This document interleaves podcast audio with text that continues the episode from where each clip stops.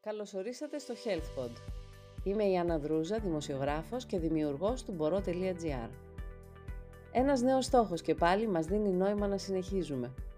Έπειτα από την επιτυχία της σειράς podcast Therapod, όπου συζητήσαμε με κορυφαίους επιστήμονες για θέματα ψυχικής υγείας, συνεχίζουμε τις συναντήσεις από καρδιάς, με επιστήμονες αφοσιωμένους στον προορισμό της αναζήτησης του FZIN. Φωτεινά μυαλά της ιατρικής, που έχουν ακλόνητη πίστη στον άνθρωπο και την αξία της ανθρώπινης ζωής, αναλαμβάνουν το ρόλο να μας μοιήσουν στα μυστικά μιας καλύτερης ζωής, αποκτώντας υγεία και ευεξία. Απολαύστε μαζί μας το ταξίδι της ανακάλυψης, που συνοδεύεται από τη γνώση και τη μακροχρόνια εμπειρία ανθρώπων που αφιερώθηκαν στο ιδεώδες της ανθρώπινης ζωής. Κυρία Ματζελοπούλου, καλησπέρα σας. Σας καλωσορίζω στο νέο επεισόδιο του HealthPod και χαίρομαι πάρα πολύ που σας έχουμε κοντά μας. Για τον κόσμο που θα μας ακούσει, θέλω να πω ότι είστε ενδοκρινολόγος και διαβητολόγος, με αρκετή εμπειρία και πολλά χρόνια που διαθέσατε στην Αμερική, έχοντας έμιστη σχέση με το Harvard, που όλοι πολύ ξέρουμε και εμπιστευόμαστε φυσικά και στη χώρα μας. Και γι' αυτό θα σας πω ότι σήμερα ο τρόπος που θα συνομιλήσουμε μαζί σας θα είναι πώς είναι τα παιδιά του Δημοτικού που μαθαίνουμε μέσα από εσάς και είναι πολύτιμη αυτή η γνώση. Γι' αυτό και χαίρομαι να μπορέσω να εξαντλήσω όλες τις απορίες μας.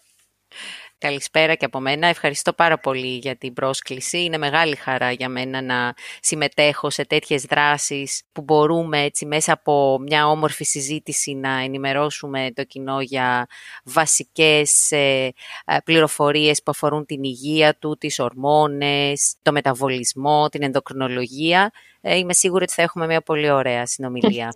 Σας ευχαριστώ. Βεβαίως, συνήθως όταν έχουμε έναν ενδοκρινολόγο, μια ενδοκρινολόγο και διαβητολόγο, η πρώτη σκέψη θα είναι ότι θα μιλούσαμε για τη διατροφή. Όμως δεν είναι η πρόθεσή μας αυτή σήμερα. Θα μιλήσουμε για τη γονιμότητα και γενικότερα για το σωστό ενδοκρινικό σύστημα και την καλή λειτουργία του θηροειδούς που επηρεάζει φυσικά και την υπογονιμότητα. Δεν ξέρω εάν θα θέλατε να ξεκινήσουμε με κάποια στοιχεία υπογονιμότητας στη χώρα μας. Έχετε έτσι ναι. κάποια δεδομένα που θα μπορούσαμε να μοιραστούμε; Η αλήθεια είναι ότι σε παγκόσμιο επίπεδο αντιμετωπίζεται πρόβλημα υπογονιμότητας στον ανεπτυγμένο κόσμο. Υπολογίζεται ότι περίπου ένα 15 με 20% των ζευγαριών αντιμετωπίζουν προβλήματα γονιμότητας. Έχουμε ένα αντίστοιχο θέμα και στην Ελλάδα. Δεν υπάρχει πολύ πρόσφατη καταγραφή. Ένα θέμα, ξέρετε ποιο είναι, ότι πάρα πολλά ε, δεν αναζητούν επίσημα ε, βοήθεια, οπότε δεν μπορεί να καταγραφεί πολύ σωστά το ποσοστό. Επίσης, πολλά ζευγάρια καθυστερούν πάρα πολύ να ναι. ζητήσουν βοήθεια. Ναι. Οπότε και αυτό έτσι λίγο αλλοιώνει το αποτέλεσμα. Ξέρουμε ε, όμως ότι είναι μεγάλο το πρόβλημα. Είναι μεγάλο το ποσοστό. Και ναι. ένας βασικός λόγος που στην Ελλάδα είναι ακόμα πιο έντονο αυτό το πρόβλημα είναι ότι πολλά ζευγάρια καθυστερούν ηλικιακά να ξεκινήσουν την προσπάθεια για εγκυμοσύνη. πρώτα να τακτοποιηθούν οικονομικά, επαγγελματικά, κάτι που είναι, εντάξει, και αυτό θεμητό βέβαια, αλλά έτσι βάζουν σε δεύτερη μοίρα τη γονιμότητα. Και ναι, αυτό και όλοι οι γιατροί φωνάζετε γι' αυτό. Ισχύει, το λέτε όλοι απερίφραστα, ότι η ηλικία ναι. παίζει τεράστιο ρόλο. Τεράστιο ρόλο. Αλλά και ο υποθυροειδεσμός είναι ένας λόγος που ναι. βεβαίως δεν ψάχνουν πολλές φορές τα ζευγάρια την αιτία, αλλά έχει δείξει η επιστήμη ότι σχετίζεται ο υποθυροειδισμός και οι διαταραχές γενικά του θηροειδούς είναι ναι. πάρα πολύ συχνές στο γενικό πληθυσμό ε, και υπολογίζεται ότι οι γυναίκες αναπαραγωγικής ηλικίας τουλάχιστον σε ένα 5% μπορεί να πάσχουν από υποθυροειδισμό και είναι ακόμα μεγαλύτερο το ποσοστό των γυναικών που μπορεί να μην έχουν υποθυροειδισμο αλλά να έχουν μια θυροειδίτιδα χασιμότο, που είναι ένας παράγοντας ε, κινδύνου και για ναι. υπογονιμότητα. Οπότε θα έχουν... πιάσουμε όλα μαζί αυτά. Ναι, ένα, ναι ένα. βέβαια, βέβαια. Ναι, ναι, ναι, και να πω επίσης ότι οι ορμονικές διαταραχές αυξάνονται με την ηλικία. Δηλαδή η πιθανότητα μια γυναίκα όσο μεγαλώνει να αναπτύξει ένα πρόβλημα με το θηροειδή της, ε, γίνεται και πιο συχνή η πιθανότητα. Έτσι, οπότε όσο περιμένουμε σε μεγαλύτερη ηλικία να προσπαθήσουμε για εγκυμοσύνη, τόσο πιο ναι. πιθανό είναι να έχουμε να αντιμετωπίσουμε και κάποιο πρόβλημα. Και βέβαια αν δεν σταθούμε αμυγός στο κομμάτι ε, γονιμότητας και δούμε το κατά πόσο όσο μεγαλώνει η ηλικία επηρεάζεται η λειτουργία του θηροειδούς. Αυτό μπορεί να συμβεί για όλες τις ηλικίες. Ακόμη και όταν υπάρχει ένα πρόβλημα, δηλαδή μεγαλώνοντας η γυναίκα μπορεί πράγματι το πρόβλημα να αυξάνεται; Πιθανόν, πιθανόν αυτό να συμβεί σε κάποιες ορμονικές διαταραχές, γιατί έχουμε μετά να αντιμετωπίσουμε και το θέμα της μείωσης της γονιμότητας λόγω της ηλικίας, οπότε η επίδραση είναι Να μην μιλάμε και μόνο για τη γυναίκα, έτσι και η αντρική γονιμότητα επηρεάζεται από τις διαταραχές του θηροειδούς ή άλλων ορμονών. Δηλαδή η ορμονική ισορροπία είναι απαραίτητη και στα δύο φύλλα μια γυναίκα που ήδη ξέρει ότι έχει πρόβλημα με το θηροειδή της, θα έλεγα ότι έχει ένα πλεονέκτημα σχετικά, γιατί ξέρει ότι πρέπει να ελέγξει το θηροειδή της και πρέπει να είναι ρυθμισμένη ε, όταν πρόκειται να προσπαθήσει για εγκυμοσύνη. Άρα ναι. ε, ξέρει ότι θα έχει μια στενή επικοινωνία με τον ενδοκρινολόγο της, να ρυθμίσει τον υποθυροειδισμό της σε κατάλληλα επίπεδα έτσι ώστε να μπορέσει να συλλάβει. Το πρόβλημα είναι για αυτές τις γυναίκες που δεν γνωρίζουν ότι έχουν πρόβλημα ε, ναι. και πολλές φορές μπορεί να ταλαιπωρηθούν, να καθυστερήσουν, να συλλάβουν γιατί δεν έχουν κάνει τον κατάλληλο έλεγχο. Για να δούμε λίγο όμως τώρα γενικότερα τις διαταραχές έτσι, της λειτουργίας του Αδένα του θηροειδούς αδένα. Από πού πιστεύετε εσείς θα έπρεπε να αρχίσουμε έτσι να νομίζω, ναι, νομίζω ότι η πιο συχνή πάθηση που αντιμετωπίζουμε εδώ στην Ελλάδα, έτσι συχνά οι ενδοκρινολόγοι που βλέπουμε πιο συχνά, είναι η θηροειδίτιδα χασιμότο. Πριν πάμε στις λειτουργικές διαταραχές, έχουμε και τις ανατομικές.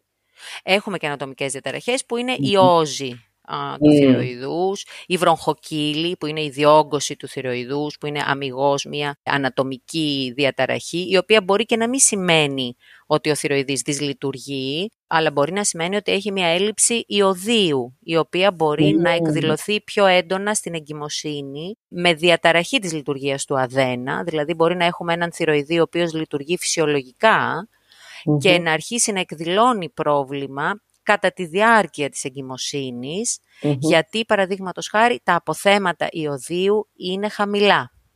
Ναι. Οπότε στην εγκυμοσύνη που χρειάζεται να αυξηθεί η λειτουργία του αδένα, σχεδόν διπλασιάζονται ε, οι ανάγκες, εκεί μπορεί να εμφανιστεί πρόβλημα. Με ποια εξέταση βλέπουμε τα επίπεδα του ιωδίου; Δεν τα μετράμε συνήθως τα επίπεδα του ιωδίου, γιατί είναι μια πολύ ακριβή εξέταση. Μετράμε το ιώδιο στα ούρα 24 ώρου μπορούμε να μετρήσουμε. Υποψιαζόμαστε όμως την έλλειψή του, είτε όταν έχουμε ένα πολύ διωγγωμένο θηροειδή, είτε όταν έχουμε ένα άτομο που δεν καταναλώνει συχνά ψάρια, θαλασσινά, α, ή που αποφεύγει το ιωδιούχο αλάτι. Και το αλάτι να που μας λέτε ότι είναι και σε ένα βαθμό χρήσιμο. Ε, βέβαια. Ε, βέβαια. Ως ένα βαθμό, ναι, είναι απαραίτητο για τη ζωή και ο λόγος για τον οποίο ιωδιώνεται το αλατι είναι για να υπάρχει παγκόσμια πρόληψη του συγγενούς υποθυροειδισμού ή του υποθυροειδισμού από νεαρή ηλικία, του κρετινισμού, γιατί αυτό συνδέεται με βαριές διαταραχές της ε, νοητικής ε, ανάπτυξης. Α, μάλιστα.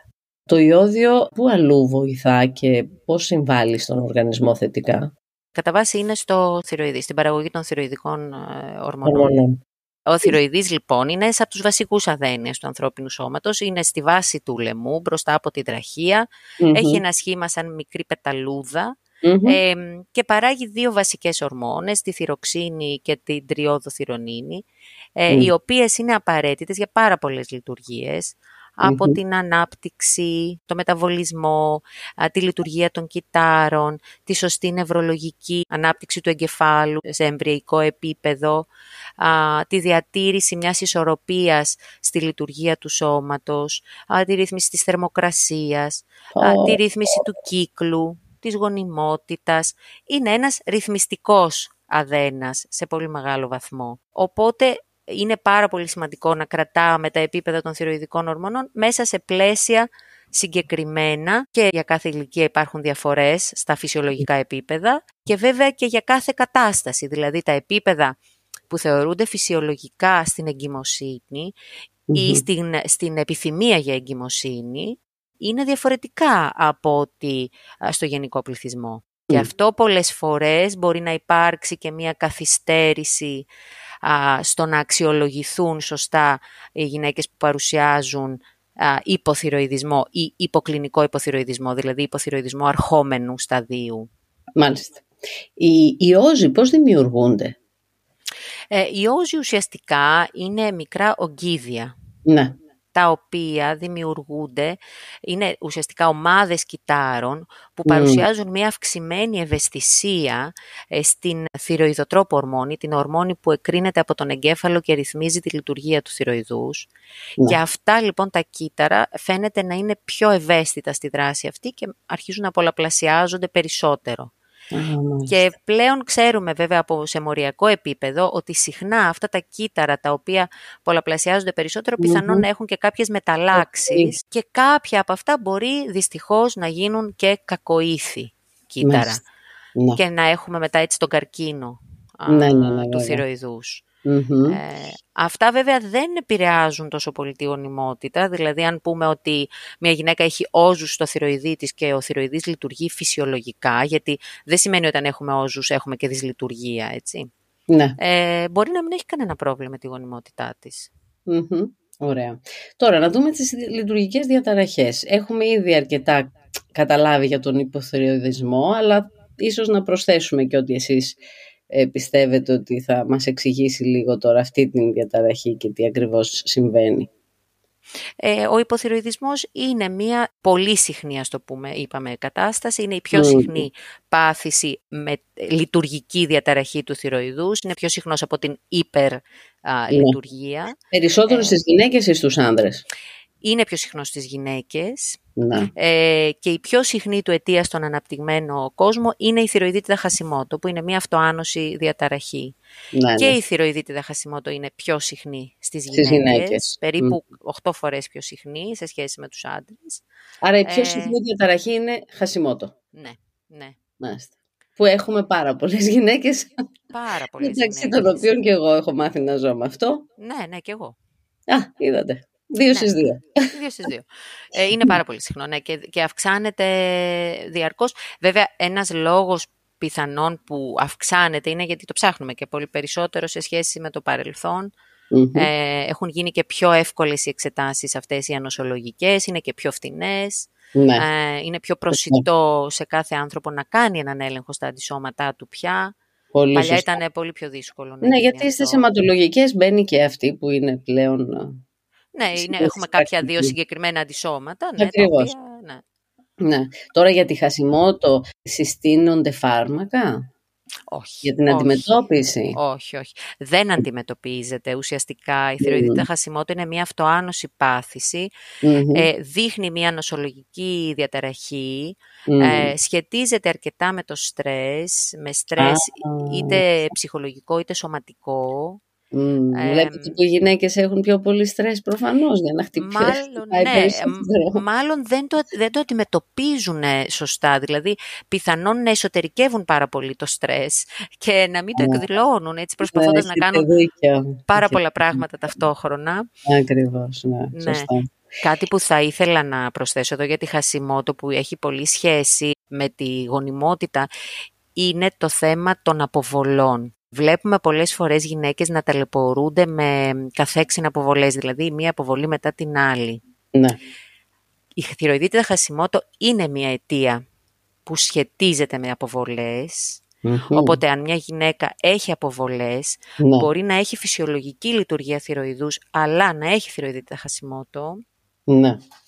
Και επίσης, μετά από μια αποβολή, αυξάνεται ο κίνδυνος να εμφανίσει μια γυναίκα θηροειδίτιδα χασιμότο.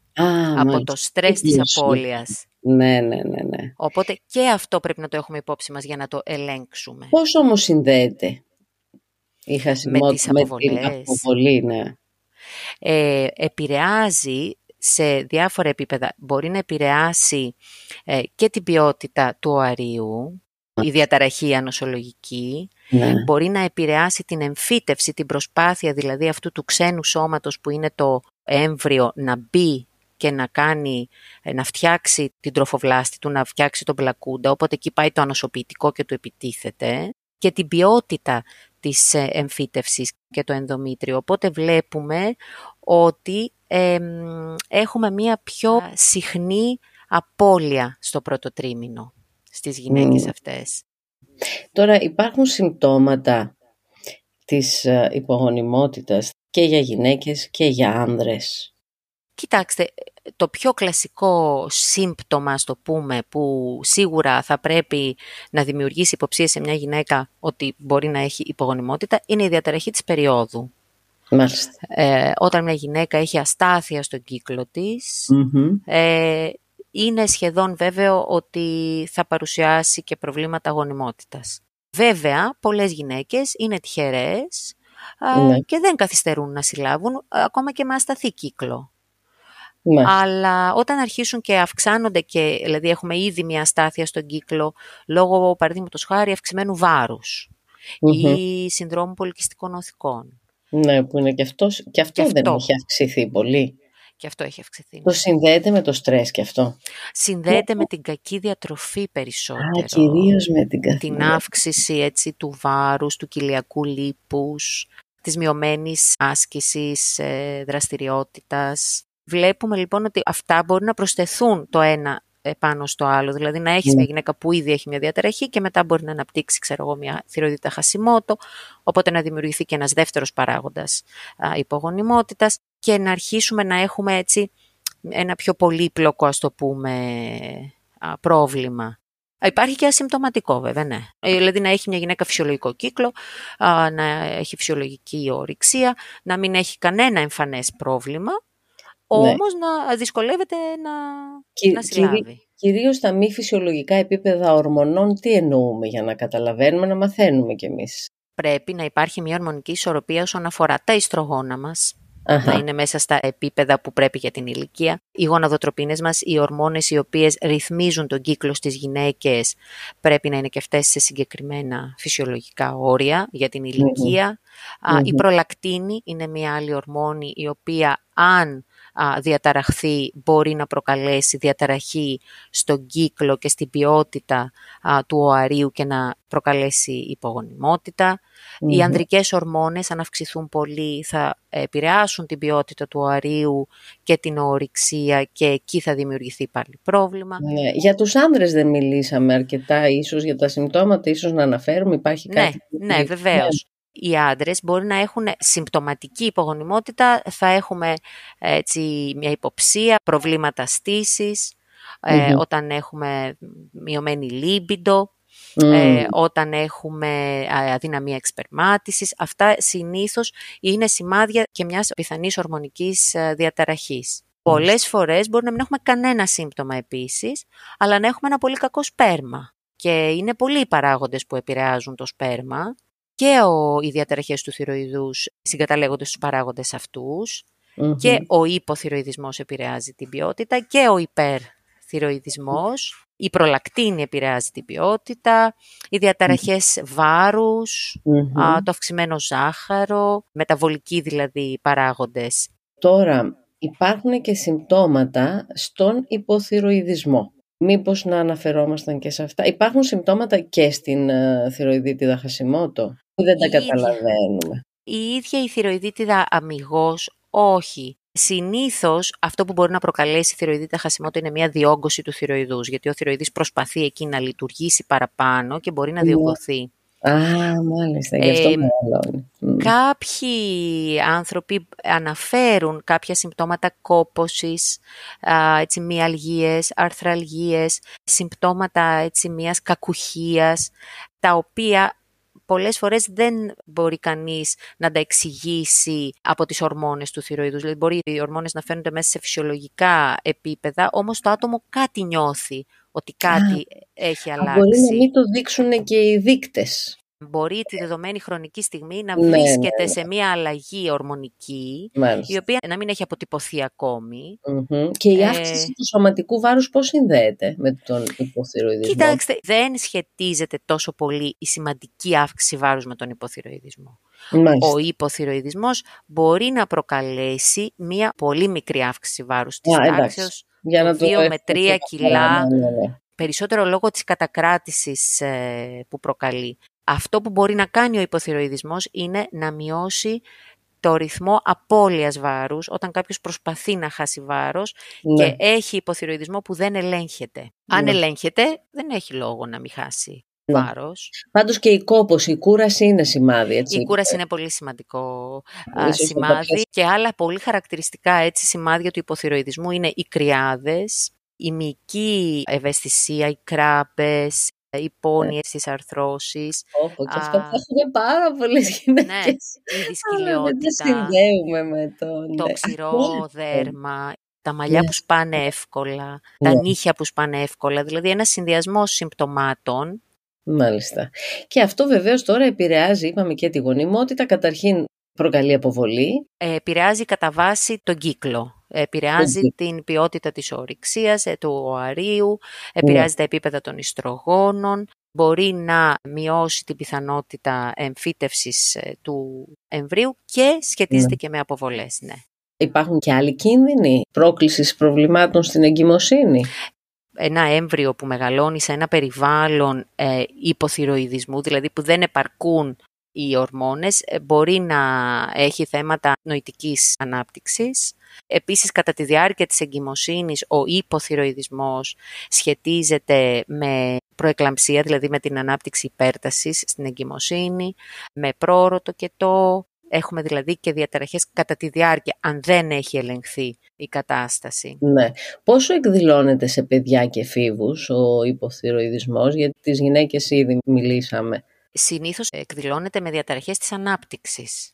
Καταρχήν είναι κάτι συχνό. Στους εφήβους δεν είναι σπάνιο. Έχει αρχίσει και εμφανίζεται Έχει αρχίσει και εμφανίζεται, ναι, ναι, εμφανίζεται πιο συχνά γιατί έχει αρχίσει και γίνεται πιο συχνή από ότι ήταν και η θηροειδίτιδα χασιμότο σε πιο μικρές Στα παιδιά δεν είναι τόσο συχνός ο υποθυροειδισμός. Ναι. Μπορεί να εμφανιστεί και να είναι και παροδικός, δηλαδή να είναι μια παροδική δυσλειτουργία του θηροειδούς κατά τη διάρκεια της ε, αναπτυξης ε, η οποία να χρειαστεί θεραπεία για λίγα χρόνια και μετά να ξεπεραστεί